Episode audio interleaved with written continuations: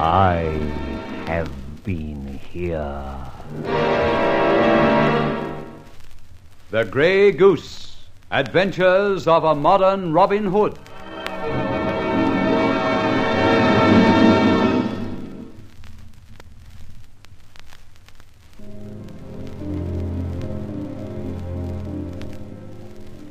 Henry J. Markham's mining engineer, Jacob Marley, made obviously a false report on Rising Sun Oil. Thus I determined to visit him and confound Henry J. But all I found at his chambers in Adelphi Terrace was a dead Marley, stabbed to death, Italian fashion, and worse, a grey goose feather left on the scene. I'd already abducted Catherine Markham with a view to persuading Henry J., for his daughter's sake, to submit to a little blackmail. And bother me if my scheme didn't go wrong. Entering Markham's place by means of Charlie Austin's skeleton keys, I overheard Inspector Ben Ford, of all people, in an argument with Markham. Rather recklessly, I switched off the light, jumped in, and practically accused Markham of the murder of his engineer Marley. Tableau. in the dark, of course. I even chucked in a grey goose feather for luck, and locking them both in, decamped, driving to my little cottage where I'd placed Catherine and Barbara as her maid. You know, Barbara, the fact is I've made some mighty big mistakes in this business of Markham. How? Firstly, I shouldn't have burst in on those two, Ben Ford and Markham. If I'd waited, I'd have learned more. Well, you did. And there's an end of it. You see, too, I should never have kidnapped the shrew, The who? Catherine Markham.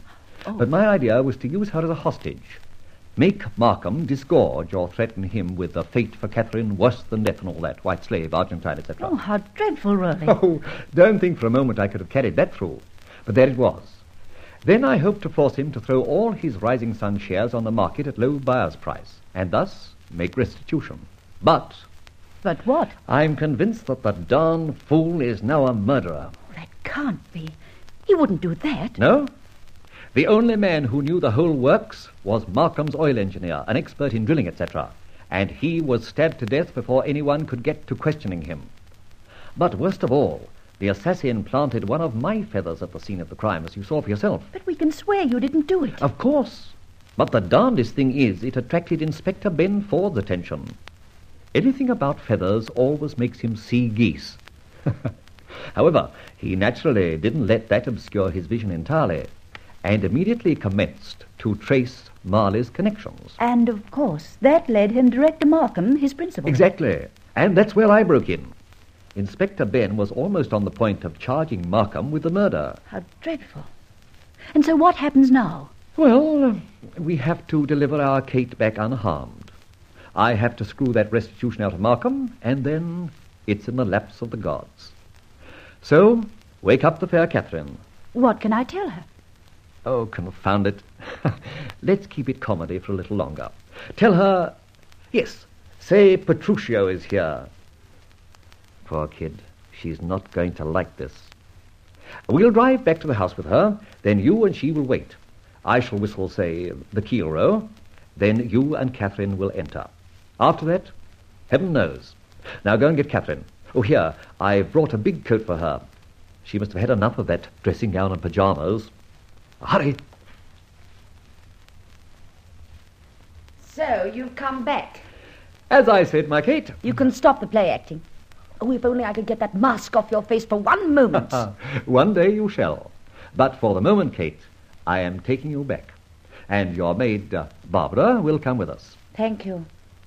And also thank you for the coat. Maybe I should thank you for the lecture on stock exchange practice you read me too, but uh, I can't yet. Somehow now, I don't think you ever will. Uh, Miss Markham, I. I. Go on, say something. Tonight, a little later, you will, I think, hate me.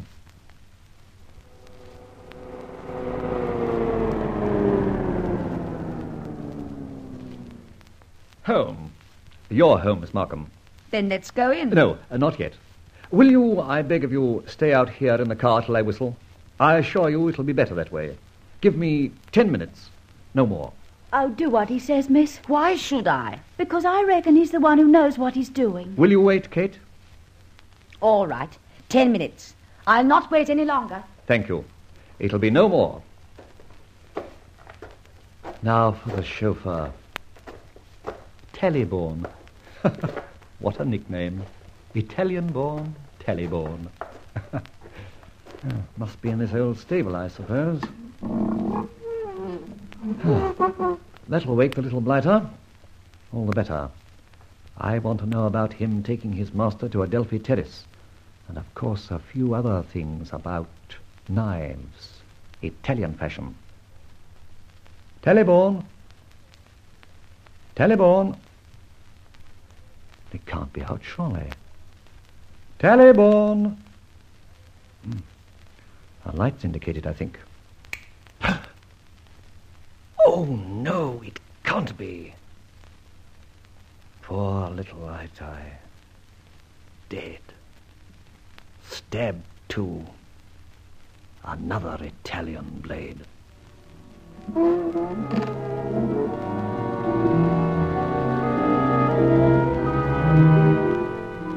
Malcolm! Who the devil put that light out? I did. Will you, whoever you are, put it on again? Not so, and don't move. I have a torch and a gun. You're at a disadvantage. As I said before, who the devil are you? Just leave it that they call me the Grey Goose. And I've called on you to let you know that I object strongly to you strewing my little feathers or visiting cards around at the scene of your filthy crimes. Murder, no less. You're a maniac. Not so. Listen, Markham. There is a lengthy list of your crimes stacked up against you fraud and lastly, murder. Two murders. Earlier on, I called on you and found Inspector Ford here. He, Markham, is on your trail. You damned fool to kill Marley. I did not. Shut I... up and listen to me. Your Rising Sun swindle netted you a million or more. Marley faked your reports, and you cleaned up at the expense of all those small holders. Then the smell arose. So Marley, the only man who could give you away, was eliminated with an Italian dagger, the property of your poor little Italian chauffeur, who drove you to Adelphi Terrace and who knew what that visit portended. I tell you, you are quite mistaken. Shut up, I... Markham, and continue to listen. I was the abductor of your daughter. God help me, how can a man like you ever have a girl like that? However, I abducted, doc, abducted, your daughter and was going to blackmail you by threats as to what might happen to her if you proved adamant. There are some skunks in this world. And among those present is Henry J. Markham, who suddenly indulged in murder. I did not. That's a lie. You did. You killed Marley, as I've already said, and Inspector Ford began to suspect it. In fact, he is acting now on those suspicions.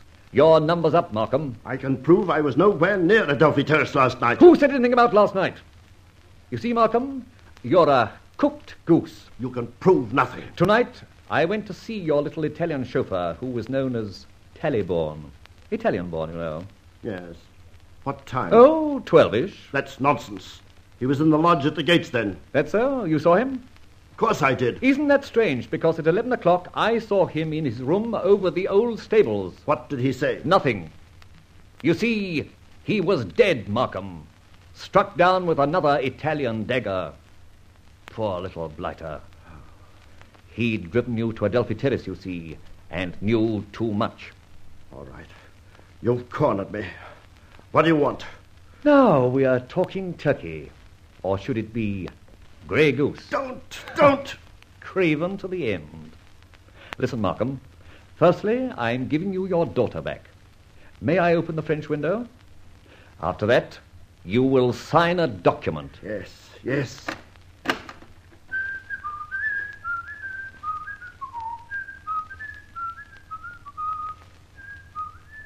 Father. Catherine, you're safe. Safe, yes, but cold. What is all this about? Your father, Catherine, has agreed to sign a certain document. Sign a... Don't sign anything, Father. I must. Please don't interfere, Catherine. This document is in the form of a deed of gift. Incidentally, it is strictly legal and drawn up by reputable solicitors. It gives the Chancellor of the Exchequer full powers to administrate the whole of the shares held by Henry J. Markham. I can't sign in the dark. You can now. I've got my mask on. Here's a light. My pen. Ah, here. There. It's signed. You will witness your father's signature, Miss Markham. Yes. Catherine Markham. Your maid? Okay. Barbara Higgins. Oh, they're a bit blotted, I think. Sorry. Who's that at this time of night? I can see from the open window. Markham, it's Inspector Ford, if I'm not mistaken. Very well. Excuse me. I'll go and open the door myself.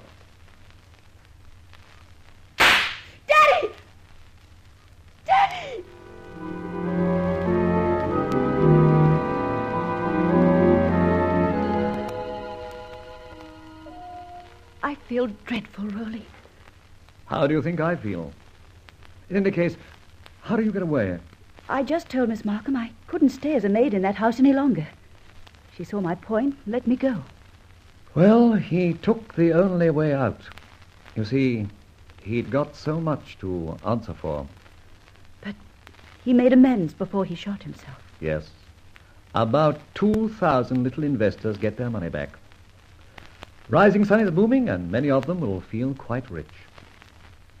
you know, I really think we showed a good return for our money, Barbara. So, no one suffers.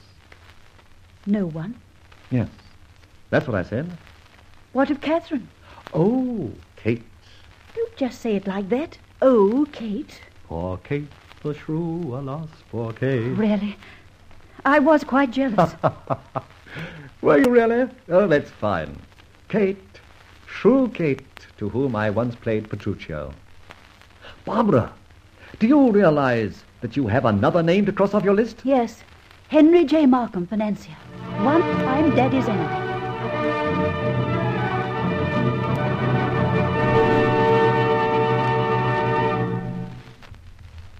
Listen for another adventure of Rolland Fletcher, who calls himself the Grey Goose.